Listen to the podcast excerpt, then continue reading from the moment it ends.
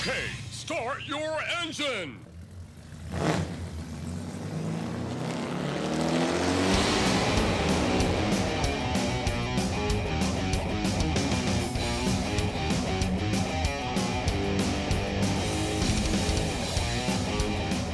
Hello, everyone, and welcome to Righteous Kicks, the podcast where two science fiction writers geek out about men in spandex bodysuits who kick evildoers to death in abandoned quarries until they explode. I'm Brandon.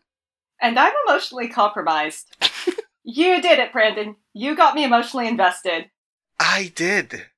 I didn't think that this was going to be the series that was going to do it, and then I forgot that so many things happen. So many things! It was a lot. I'm not ashamed to say that I cried a lot. Same. In rapid succession. But before we start having feelings, a thing happened in Japan very recently. Yes. Happy Reiwa, everybody. It's a new era. The ATMs were closed for 10 days straight. Congratulations. Oh my gosh. Everything closes during Golden Week, and because of the new Imperial era, there was an extra holiday which stretched it out to 10 days. So I was literally hoarding cash in a sugar bowl in my kitchen. Sounds like a delightful experience. Would you like to talk a little bit more about what uh, that Imperial era business is exactly? So this is how we count years. Because fuck the Gregorian calendar. Oh, Wait, am I allowed to curse on this show? I'm pretty sure you can. You can do the thing. I mean, like, really, fuck the Gregorian calendar, though. So, we count by imperial reign. Heisei took about 30 years. Now, the emperor has decided he is going to retire. He would like to have his last few years, you know, in peace. So, he is abdicating. His son is taking the throne. This is our first abdication in a very long time, certainly the first since World War II. Um, so it turns out that after World War II, when the Americans wrote the Constitution, they didn't actually um, make provisions for what if someone quits instead of dies. So it kind of took a while to iron this whole succession thing out properly, but it's been settled. We have a new emperor now. Congratulations, Naruhito. Okay. Also, that does very much sound like an American made problem. Why would someone want to quit this cushy job? They'll have to die first. What does what does this new era mean? Because I know that there is a significance in language every uh, era as well. So the re comes from order and the wa comes from peace. This comes from a poem in the Manyoshu where these two characters are not actually used in a compound. So it looks funky because the le came out of Reigetsu, the appropriate month, or the auspicious month.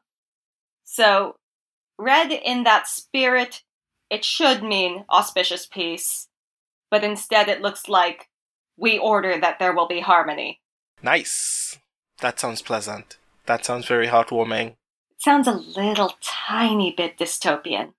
Mm-hmm. I've read a lot. Of, I've read many a Twitter think piece about how frightening that is, especially considering who's your prime minister again? Abe Shinzo. I hear he's a very complicated fellow. That's a word. Mm. That's such a word.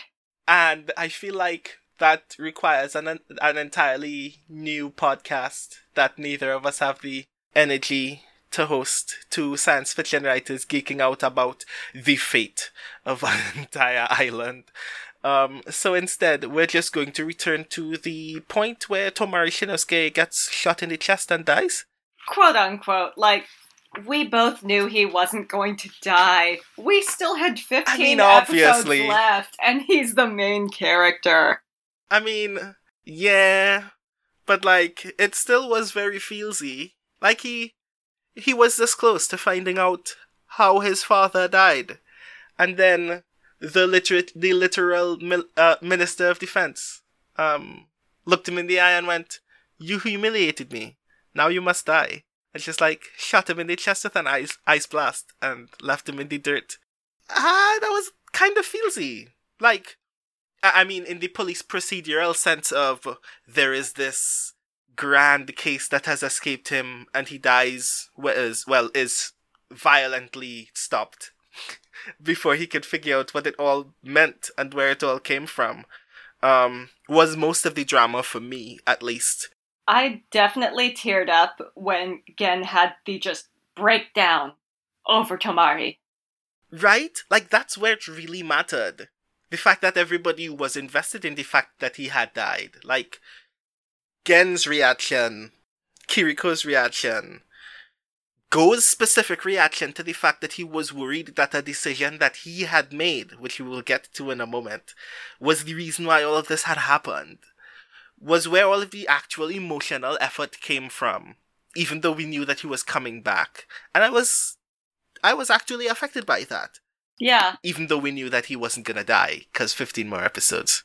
So I think maybe Imata Taira does not get enough credit for being as good an actor as he is, but honestly, Gen's reaction to things is what sells a lot of the more melodramatic aspects of the series for me. Like, watching how it affects him is what gets me to go along with things.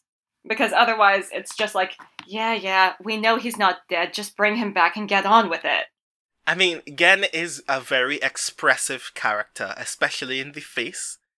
So it sells a lot of comedy, but it also sells a lot of actual emotion drama as well. Yeah, and uh, um, I feel like he's one of the very few characters in his position, especially one of the very few actual police officers who gets the opportunity to be that expressive.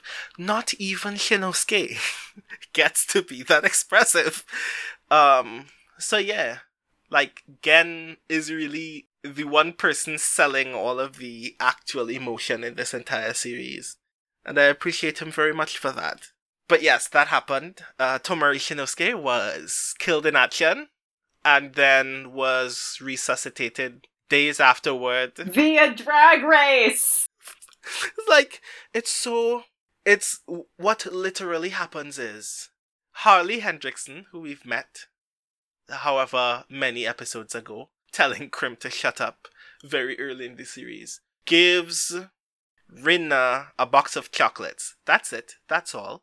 And while they're tearing up about Shinosuke having been murdered, she's stress eating only to realize wait, why are there uh formulas written on the wrappers of these pieces of chocolate? Why do I have the impression that these formulas will allow me to bring someone back to life if I travel at a max speed? Because that's apparently how that works. Um, so they uh, literally put Shinosuke's dead body in the Tridoron. Tell Kiriko to drive as fast as she can in the hopes that the uh, magical scientific properties of all of the shift cars that he has been using up to this point will kind of electrocute him to the point where he just wakes up. And he wakes up. And the first thing that he does is get out of the car, turn to Kiriko, and speak in Krim's voice. Yeah, it was heartwarming for a second, and then he opened his mouth, and it was just body horror. Yep. It's a very charming thing to do. Just talk to a woman in a voice that is not your own. Doesn't seem like a horrific thing to do at all. But yay, Shin is alive. I'm pretty disappointed we didn't get like a little more body sharing comedy. It would have been cool, but I guess the the idea that they had the whole time was all you have to do is bring him back and then put the belt back and then Krim will just kind of like float his way back to the belt and all will be fine. But it would have been, especially because the suit itself, type Tridoron, plays off a little bit of that body distinction in a way that I really, really like in suit actors from shows like uh, the little bit that I've seen of Den-O or all of Kamen Rider Double, mm-hmm. uh, where you get to see one suit actor perform different uh, characters at once. It's very cool there, and I thought that they were going to. When I watched the series the first time, I thought that they were going to give Tomari an opportunity to kind of play off that as well. But it just kind of solved that problem. Krim just goes back into the belt, like ghost science. Um, so yeah, just do away with that entire potential comedy. A lot of people get revived in this show. Indeed. I mean, Medic exists, for instance, just to bring Roidmudes back to life, and that becomes an entire thing the very next time that we see her. Like her relationship with her powers, her relationship with the uh, people that she brings back to life and why, or the people that she murders and why. Uh, especially Medic's relationship with Brain. Yeah, so I thought this restaurant episode was going to be the wacky breather ep between hard police procedural arc and closing arc. But no, we did some really solid character work in that episode. Just establishing Brain and Medic. Uh, she's brought him back. We have this wacky, grudging partnership now. And I mean, it works because the episodes themselves aren't as um, intense in terms of the puzzle of the actual case because it's literally just uh, hot oil is hot essentially. Mm-hmm. uh, but it gives us an opportunity to see that Medic's motivations are a lot less wholesome and a lot more complex. That she's willing to do a lot of destructive things to the people that she considers her family just because she wants Hart to accomplish his goals and to love her in the process. And she keeps learning that that's the wrong thing. Like, Hart does love her. It's just Medic would like to monopolize that a little bit more, whereas Hart's completely down for the OT3 he's got going. It's just that Brain and Medic don't want to share. Yeah, well, I mean, to be fair, Hart is down for the OT 108. Yes. but but at the same time like the medic's intensity to which she's willing to pursue this singular goal of being loved by Hart while brain is in the corner going i want the thing too please don't take heart from me don't do the thing Heart is Jesus of the Roidmudes. He has enough love for everybody. Exactly. Like he literally mourns them. Like he literally wishes that they would not have to suffer for the sake of this mission.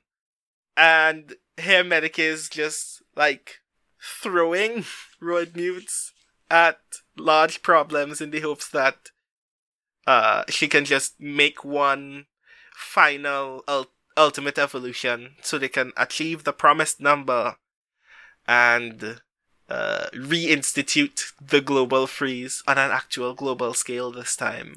But she loves Hart so much that she doesn't love anybody else, and Hart is like, But I, I, I love you. I just also love this person that you also killed. Don't do the thing, please.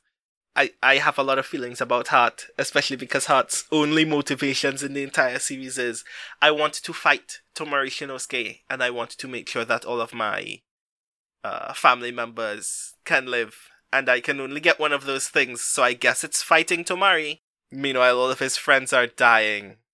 In fairness, he could have had them both. It's really the human's fault that he doesn't get to have them both. I mean, it's really one human's fault. It's not all of. Uh, although, to be fair, uh, Kamen Rider Drive does make a very good case for the fact that all of humanity is terrible, and we should not love each other at the earliest possible opportunity because we're cruel and nasty.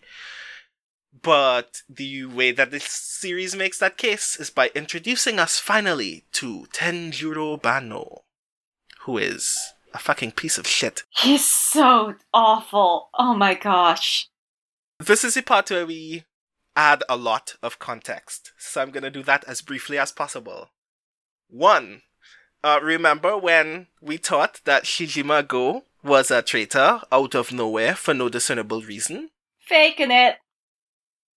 It was, we just so happened to come across the other moment in Kamen Rider Drive where a long con was pulled on all of us and it was just go undercover because he wanted to steal Brain's iPad. And we're like, dude, it's an iPad. You can buy a fucking iPad wherever you want. But no, the iPad has his father's consciousness on it. Uh, so Go has feelings about that for a long time, but at least uh, his father, Tenjuro Banno, has lots of very interesting answers to lots of very interesting questions. And attempts to use that information to win the day on several occasions, only to be betrayed. And Banno literally attempts to take over the entire drive pit, um, get another belt, get a Roidmude to wear it, steal that Roidmude's consciousness, and turn into an entire Kamen Rider using that belt. Meanwhile, the rest of us are learning that Banno created the Roidmudes, stole Krim Steinbelt's core drive VR technology in order to make them semi sentient or sentient, and then spent the rest of his research literally torturing them. Mm-hmm. Oh, And we're boy. like- Dude, what the hell? Like, there's an entire sequence dedicated to the fact that Hart's face is the face of a wealthy industrialist who didn't want to give Banno money.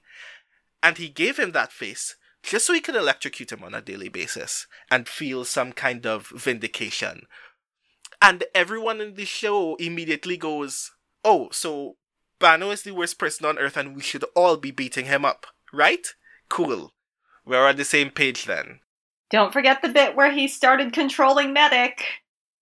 I fu- uh, he literally steals Medic's entire consciousness. And then we learn that he literally like made her a lightning rod for excess energy for an experiment, just so he can trigger the global sp- the global freeze all on his own. And he does this right after we get the Medic backstory, where we find out that when she copied her human form, Misuzu, I think, um, hmm she got the girl's face and the dog's soul. Which, oh gosh, I have so many feelings about this. Like, the idea that Medic starts out as this avatar of love and mercy and is corrupted by taking other people's emotions into her, and that all this love and mercy is rooted in basically a puppy. Because humans are trash, but dogs are good. Mm-hmm. Best dog. Like, especially considering the rest of Misuzu's actual story, which is that she was once a brilliant ballerina. But then another dancer, uh, literally ruined everything in the sake of attempting to gain uh, a quick buck and literally tried to kill her to cover it all up. And like, she didn't deserve any of this she was being run over, well, about to be run over on the night of the global freeze. And, like, all of essentially Medic's suffering is wrapped up in the fact that a woman that she does not know also suffered, and both of them share this this one loving, compassionate dog, the only person, the only living thing in the world that has actual unconditional love for anybody in this moment. It's like what? What? Mankind is terrible. We don't deserve it. I was rooting for the Roidmudes when I discovered that that happened. Yep. Like legit. At that point, there were like 30 Roidmudes left. I wanted the Roidmudes to win. We didn't deserve this. It was a it was a good run, but at the point where the only thing that loves a woman on her deathbed is a dog, and a Roidmude comes and sees it and goes, "That's not cool." That's who's supposed to win. That's the hero. Medic is the heroine of the series. Confirmed. And then it goes downhill because she loses her consciousness, becomes electrocuted, uh, and then watches the man who has been competing for her man's attention die. Oh man, like that was such a good moment for Brain, betraying Banno, revealing he'd been undercover, saving Medic. It was such a good, like narratively rewarding death. mm-hmm. And then the CGI kicked in, and boy, that CGI didn't age well. Nope. Um, they tried. I mean, they didn't try an Avengers Endgame thing, an uh, an Avengers Infinity War thing, because that was years ago. Don't laugh, but I haven't seen that movie. I'm probably not going to at this point because I feel like there's so much lore I have to catch up on that it's a little intimidating, but Speaking as a Marvel fan with a lot of feelings that are not for this podcast, I don't blame you. But yes, uh, the CGI of Brain fading into dust and dying is terrible. There is a frame where he just looks like a piece of charcoal. Not even a good, like, dramatically interesting piece of charcoal, just like a bad piece of charcoal. And what hurts for me is there's a shot as Brain is saying his final words where the camera cuts to the lake ahead of them as he repeats his final words as as strongly and confidently as he can with his voice still fading away. And i'm like yes please give him the dignity of dying off screen where they can hold that feeling dramatically without having to give us wasted special effects. But no they need to show us the wasted special effects. They have to. And it ended up looking corny and useless. Yeah. There are a couple deaths that I think are handled well thematically, but not on a practical effects level. Yep. Brains is one. Medics is one for me. Oh gosh. It was extremely affecting, though, just the way that Hart screams as he realizes that he is now completely alone in the world. Mm-hmm. His entire mission in life to bring Roidmudes to the path to the path of surpassing humans has led to him being the only one left because humankind is garbage and it didn't deserve any good things. I did appreciate, though, that his final fight with Tomari was no henshin. We're just doing a straight human form fist fight. Mm-hmm. The I have nothing left. You don't have your belt. Let's just duke it out in the rain. And Shinosuke is like, I'm not going to hit you. Well, I'm going to hit you couple a couple of times. Just so many. Hot, you handsome fool! God damn it! You didn't even take off your jacket. I'm so sad. Well, he doesn't need to take the jacket off to move because the jacket is vented all the way up to his shoulder blades, so it doesn't really restrict any of the arm motion. This is true, but I'm not thinking about his arm motion. I'm thinking about me and what I want. oh boy. But that was a lot. That was a lot, a lot, a lot. Hart dies being the last of his entire species. And then looks at Shinosuke in pain and tragedy and goes, Will you at least remember us? It's like, what the fuck? I mean, on the one hand, no one's ever going to forget you because you literally tried to commit global terrorism. But feelings, though. Mm hmm. When he was like, Ah, I have made a human friend. F- Hart, no. Heart, you could have had your human friends so much sooner. You guys were basically already friends like three episodes ago at least. If you listen to if you listen to Shinosuke like twelve episodes ago, he'd still have his entire OT three. But no, nobody listens to the hero.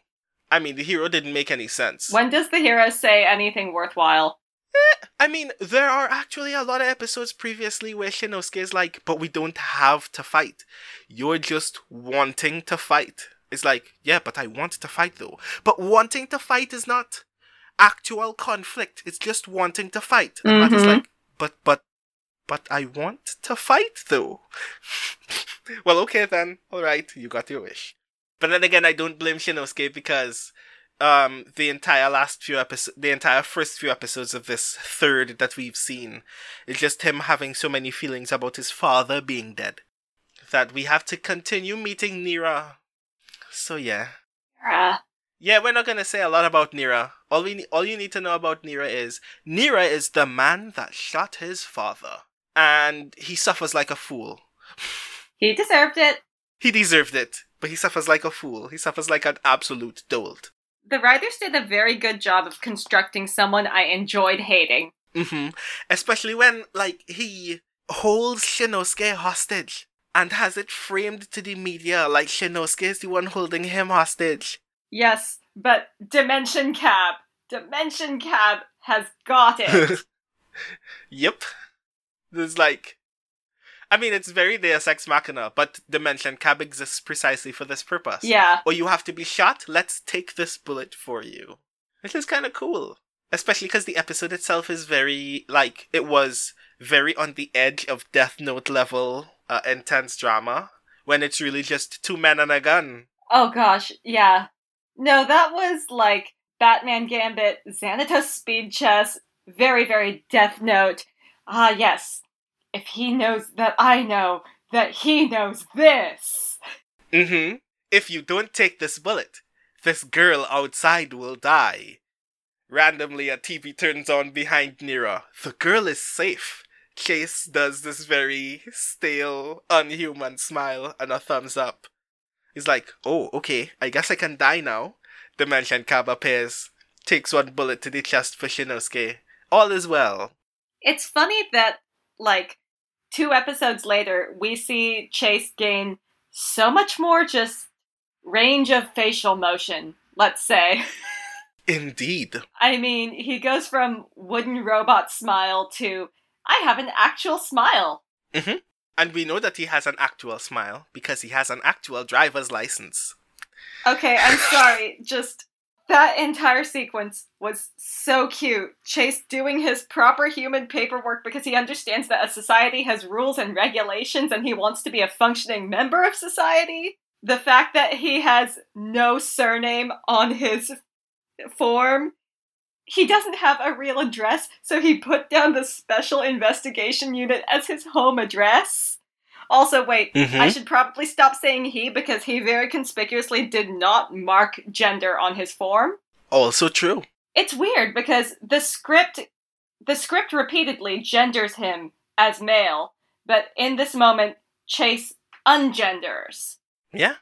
I mean, I want to say that his pronouns are still he, him, but he's non binary. Probably. Works for me.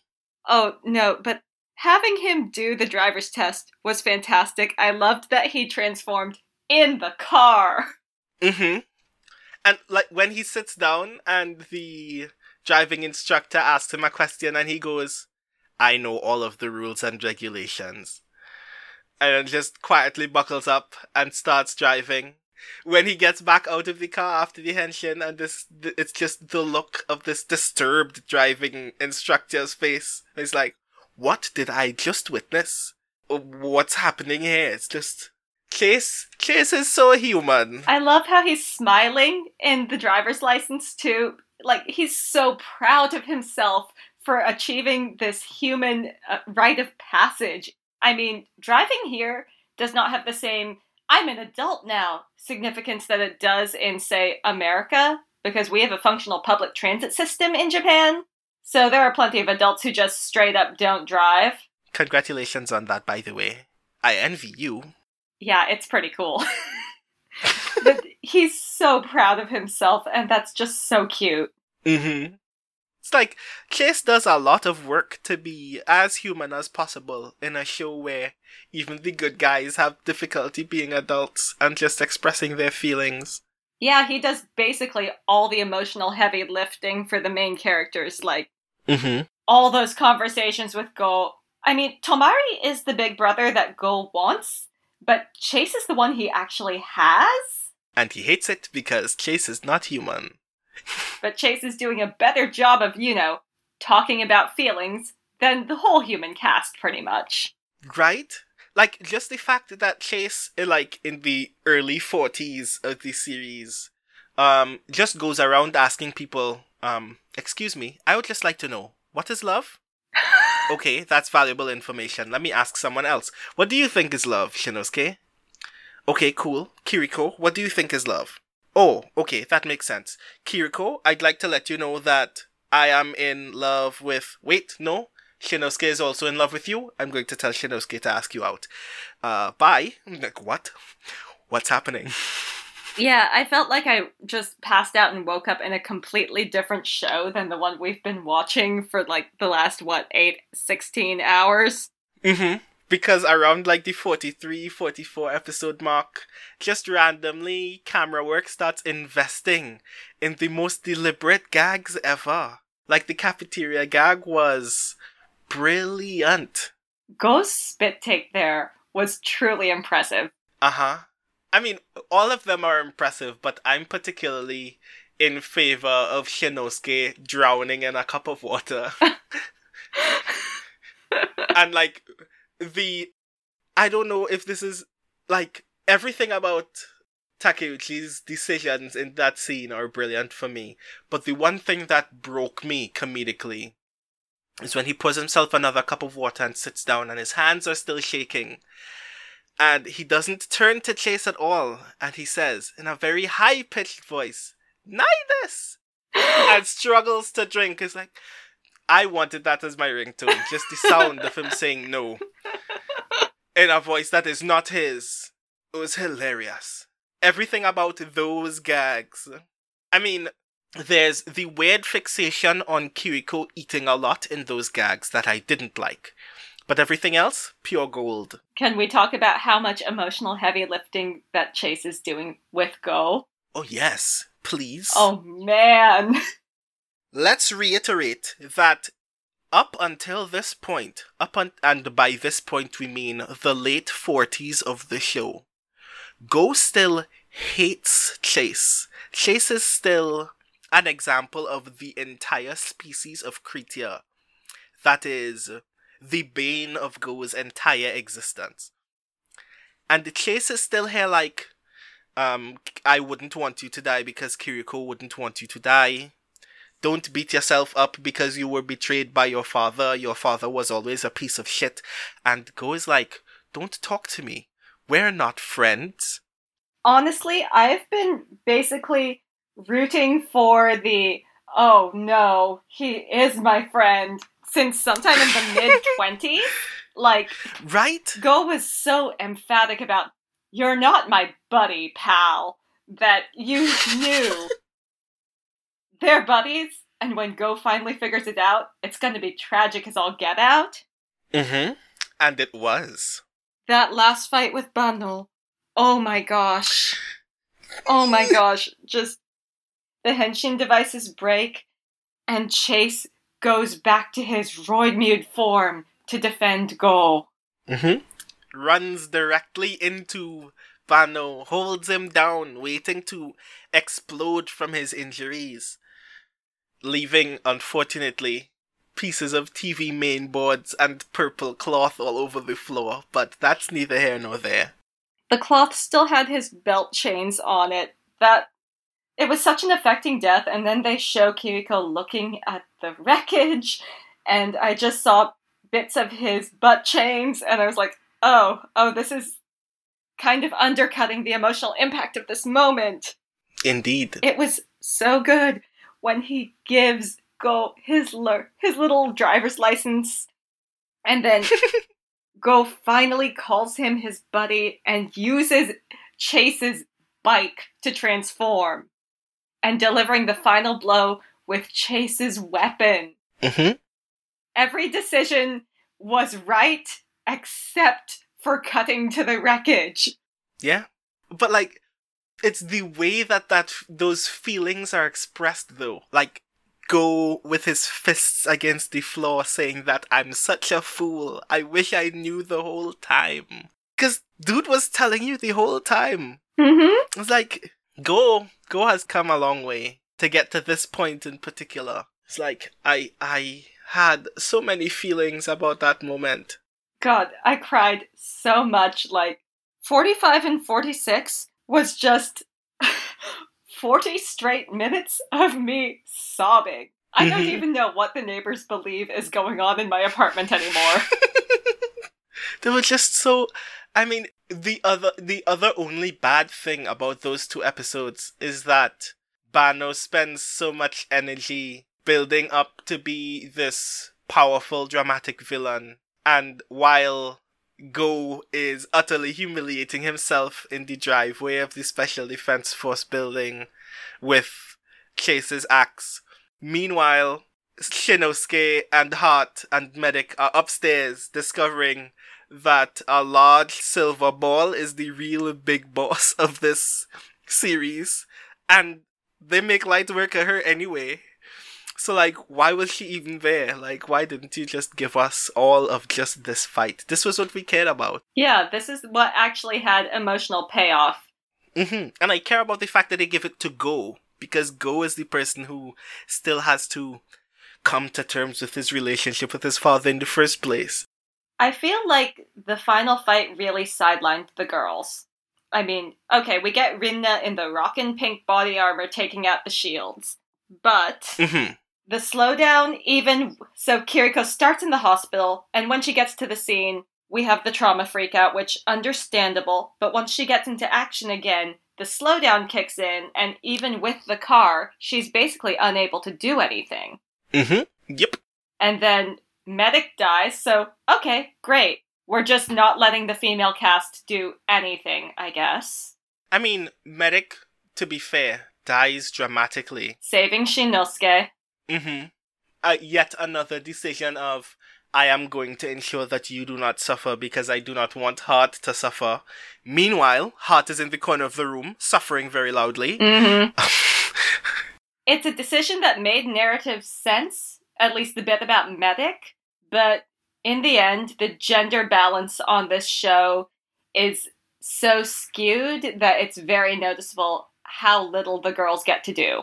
hmm Because even after Kiriko is given Go's dead heat uh, shift car, she gets upstairs just in time to learn that Shinosuke has fallen off the building. It's Mhm. like, what did any of what was any of that about? It would have been more useful to just keep her in the hospital at that point, but they made their decision, I guess. It's just very weird. On the upside, I mean, look who's out of the hospital. Hayase's back. Hayase! Hayase is now Still has no arc beyond supporting Tomari and letting Tomari have feelings about him. But Yep. at least he's around. I mean, he's there. Yeah. And at least he's doing a thing. he looks real good in his new shirt. hmm For context, somewhere in the middle of like episode 44, 45. 45. Right, 45. They lose the drive pit. Banno and his team of mentally warped uh, Roidmudes storm the gates and start breaking everything. And they're like, well, we can't actually do any of the work that we need to do to try to run in order to break this force field around the special defense building. I guess we'll need to find another place. Honganji gives them another place, and the first thing that Shinosuke sees is Hayase on his feet in a new shirt. It's like, okay, that's kind of neat. One thing though, does that mean that Hayase does nothing but fix Shinosuke's car? Yes, that's that's that's the whole thing. Okay, cool. Fine. I guess I'll take it. I really wish Hayase had had a bigger role throughout the series. Same. He was narratively compelling, and also, he was pretty. You can't just I- hire a guy that pretty and then not use him. I guess he's pretty I like his face. He has a nice face. It's not it's not a bad face. He's no heart though, but that's just me. But like it's just very weird how a lot of things just kind of fall in place just to give Shinosuke a way out of the mess that he's in, as opposed to characters actually actualizing and doing their own thing. Oh, okay, if we're getting on the Deus Ex Machina train, let's talk about Ghost. What was that? What was that? Why are we already plugging the next series when this one isn't even over yet? Have some respect! right, so this is a part that requires a good bit of context. Does it? Does it? Because I didn't have context when this guy just comes bursting onto the scene. just just to kind of qualify exactly how bad of a decision that was, I just need to color a couple of things. So, in the middle of the Heisei era, I guess they had decided it would have been more valuable than not to introduce the next Kamen Rider before this series is done, so people get a sense of what he does and who he is and what his personality is. And when that used to happen, it used to be as simple as one cameo. Like, there's a cameo in Fourze where one of the female characters just notes the fact that this handsome man has a very nice ring on his finger. And we never even get to see Haruto's face when that establishment is made. It's actually kind of cool and semi funny.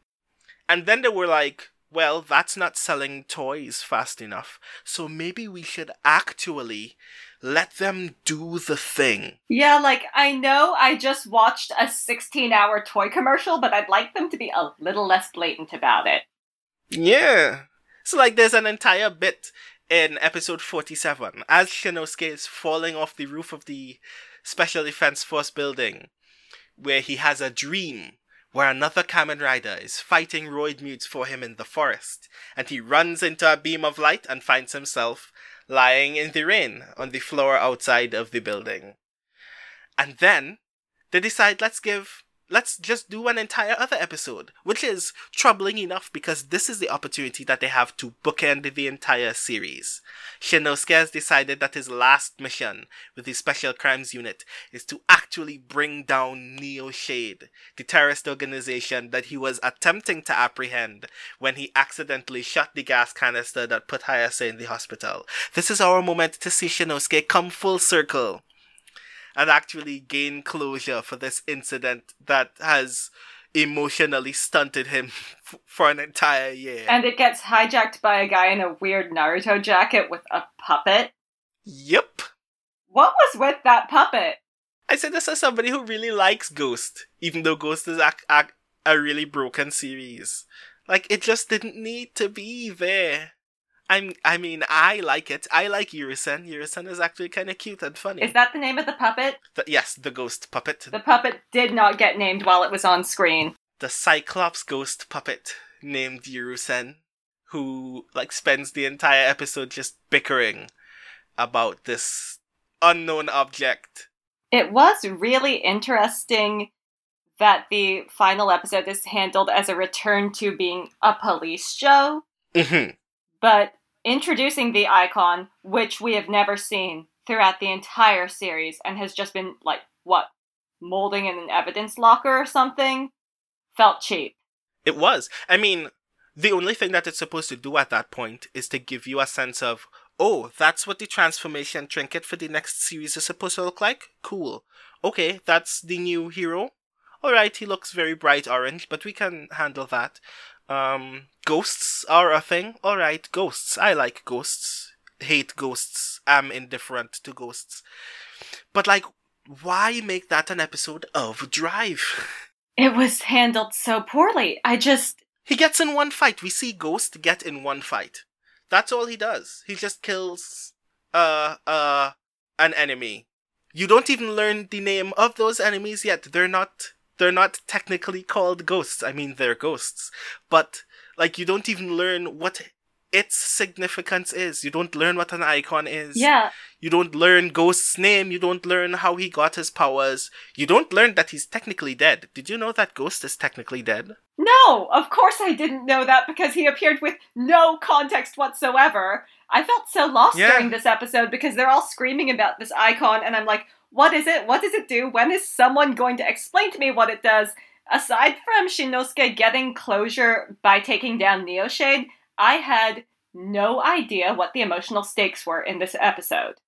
especially because um Okamura, the last remaining Neo Shade member that Shinosuke attempts to apprehend, Have we ever seen him before?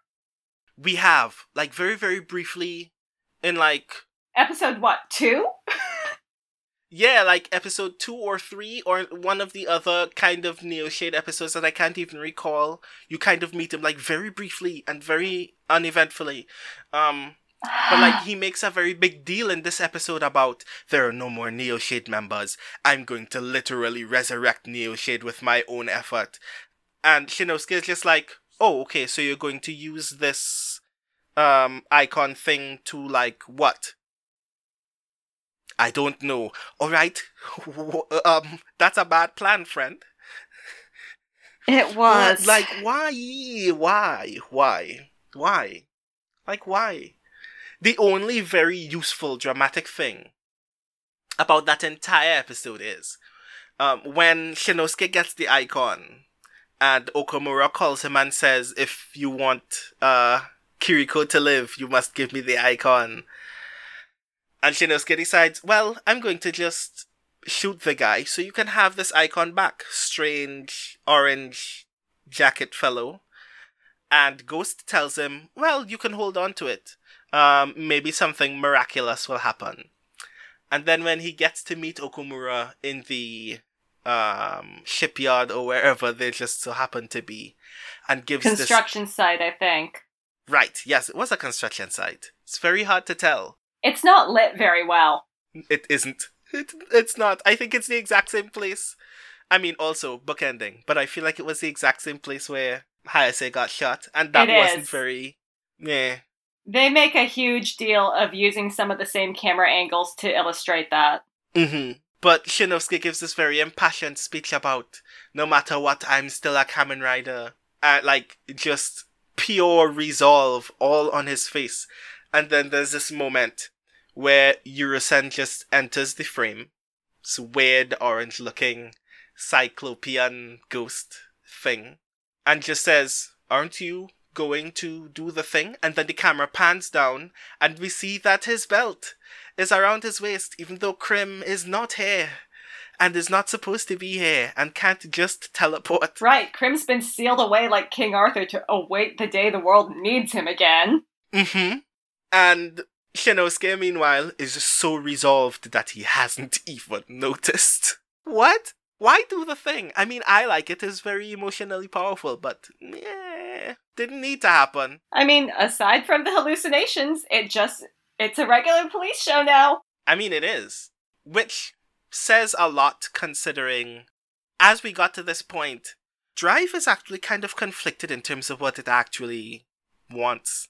I mean, at any one moment, it's fighting between so much intense propaganda that it's attempting to justify why we should give police officers supernatural powers. Yeah, realistically, just a situation where all police officers can henshin, that's real bad.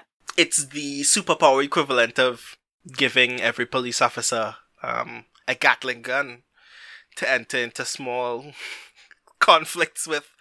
But in that exact same moment, that's like literally the episode after that happens. That's when Krim decides um, this power must be hidden away until everyone can discover exactly what it's actually supposed to be used for. So until then, you will never see me again. Um, but what about the police officers with the um the thingies that allows them to thingy the thingy? Why did you allow that to happen at all? It's just so disjointed. I'm under the impression that was kind of like Rinna's invention. Yeah. And on the upside, like when Honganji transformed, it didn't work out very well for him. Clearly, there's still some kinks that haven't gotten worked out in this system. I mean, at least he got to actually transform. Kiriko didn't even get a chance to actually transform. I know. Ugh. And I thought that I thought that we would have actually seen how that didn't happen. So I guess I'm just going to say it for the people who are also really upset, as we are, that Kiriko didn't be- become a rider. There's literally a scene in what I must only presume is one of the kind of apocryphal media of Kamen Rider Drive, one of the special mission stuff that only is available online, where Krim actually comes to Kiriko first and says, Well, we need a Kamen Rider Drive. Uh, I think that you would be up for the task. Here's everything. Let's see if you can do the thing. And she almost transforms. And then the Tridoron wheel literally shatters the entire henshin. And like, Ugh. Cheap. But Honganji gets to do a whole thing. I mean, he can't move immediately afterward, but at least he gets a suit. At least he gets to wear a suit. You couldn't just give Kiriko a... Meh. It's like it's just all so weird. At least Honganji gets his well deserved promotion in the epilogues. Mm-hmm. So many epilogues. I have some thoughts about those epilogues. So do I. I mean, I know that they exist in order to give us some sense of closure because we're never going to see those characters again. And in that sense, some of it is actually really sweet. Huge Q writes a book. congratulations. Oh god, yes, Q and the book. But huge congratulations to Rinna on her Nobel Prize.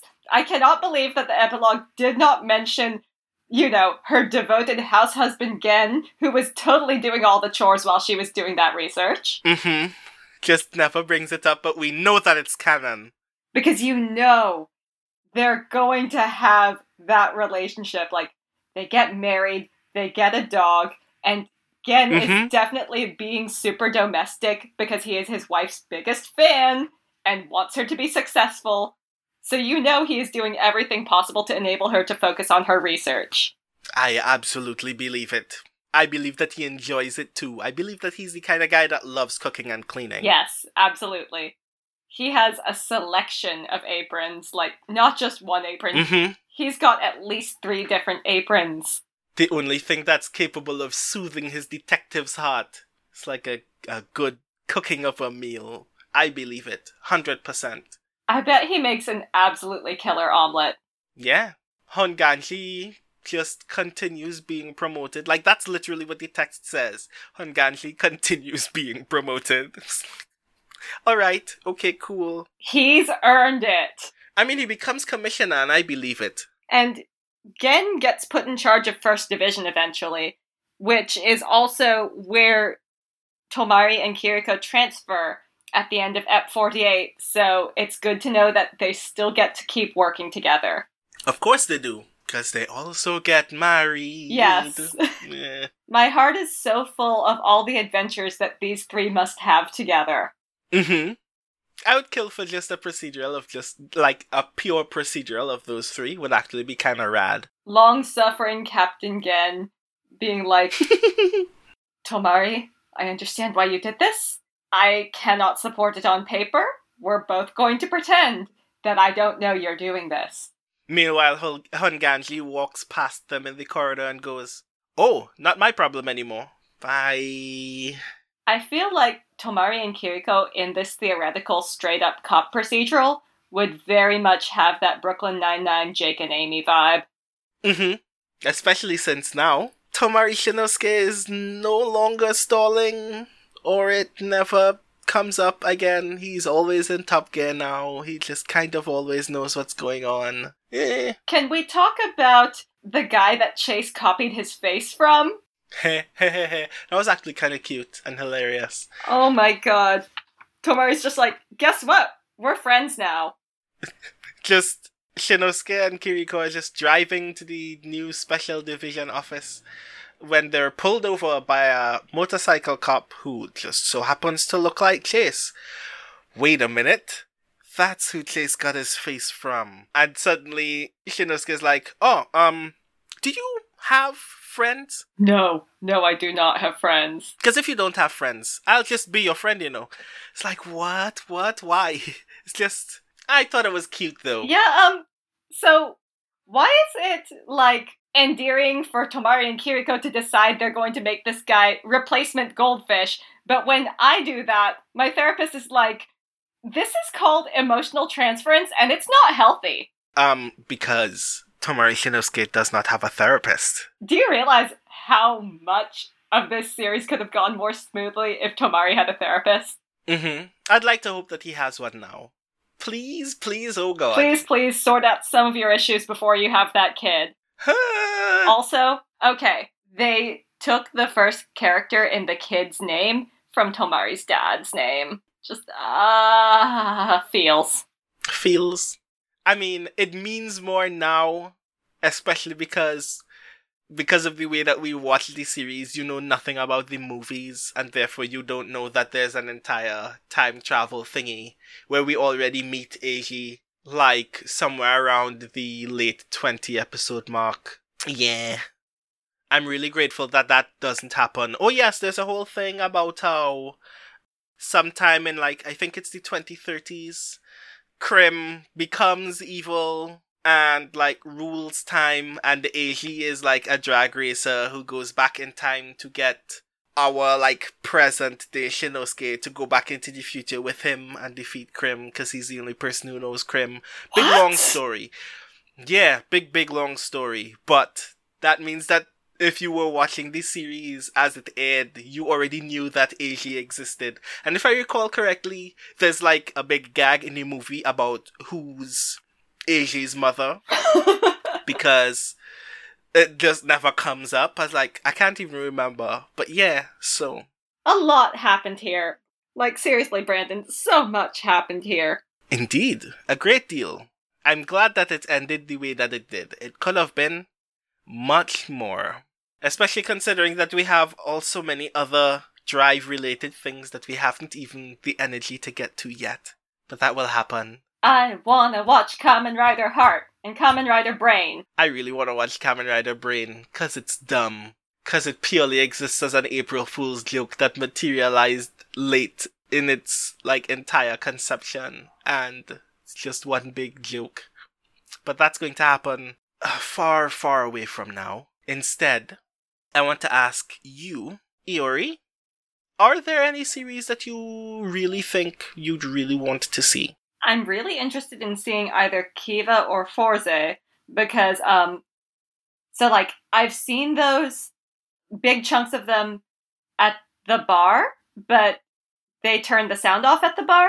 So I've seen a bunch of this series with no context, and I want to find out if what I think is going on matches what's actually going on. Mm, fair enough. All I know about Kiva is that I think it's got a vampire. And all I know about Fourze is people hit each other. Like, that's the only thing I've deduced after seeing probably five episodes worth of it. So. That's all you know about Fourze? Yes. Fourze is gonna be a trip. people hit each other. That's all I know. So, for context, I've never seen Kiva. All I know is that Kiva is the vampire one. I hear it's very pretty and flamboyant, as things with vampires tend to be.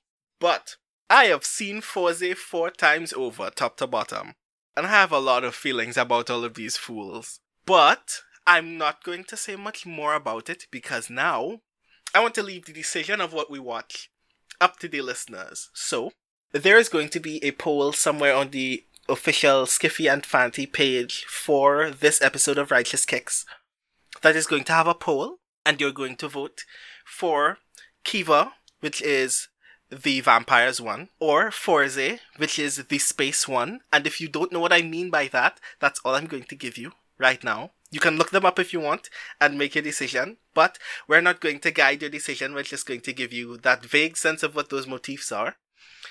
And depending on what you think you want to hear about, what interesting drama or silliness you think is going to come out of that image, we are going to just roll with that. And I look forward to seeing what you want to hear us talk about. So, what do you think about that, Iori? I think leaving it up to fate slash the listeners is a great idea. Nothing ever goes wrong when you leave it up to fate. We're in for an adventure. We are.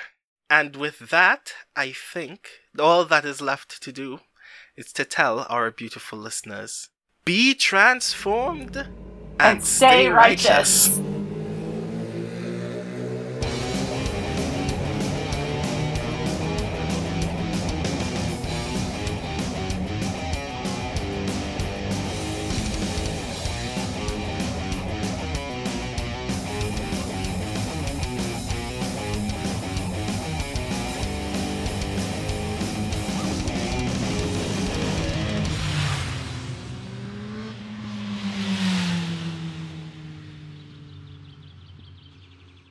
Thank you for listening to Righteous Kicks, a member of the Skiffy and Fanty Network. If you would like to contact us, you can do so at skiffyandfanty at gmail.com, or you can contact the hosts, Brandon O'Brien and Iori Kusano, directly at righteouskickscast at gmail.com. You can find them individually on Twitter at The Rising Tithes or at Iori Kusano. If you are interested in other podcasts in the Skiffy and Fanty Network, please visit us at skiffyandfanty.com. If you would like to support the network, you can do so at patreon.com slash skiffyandfanty.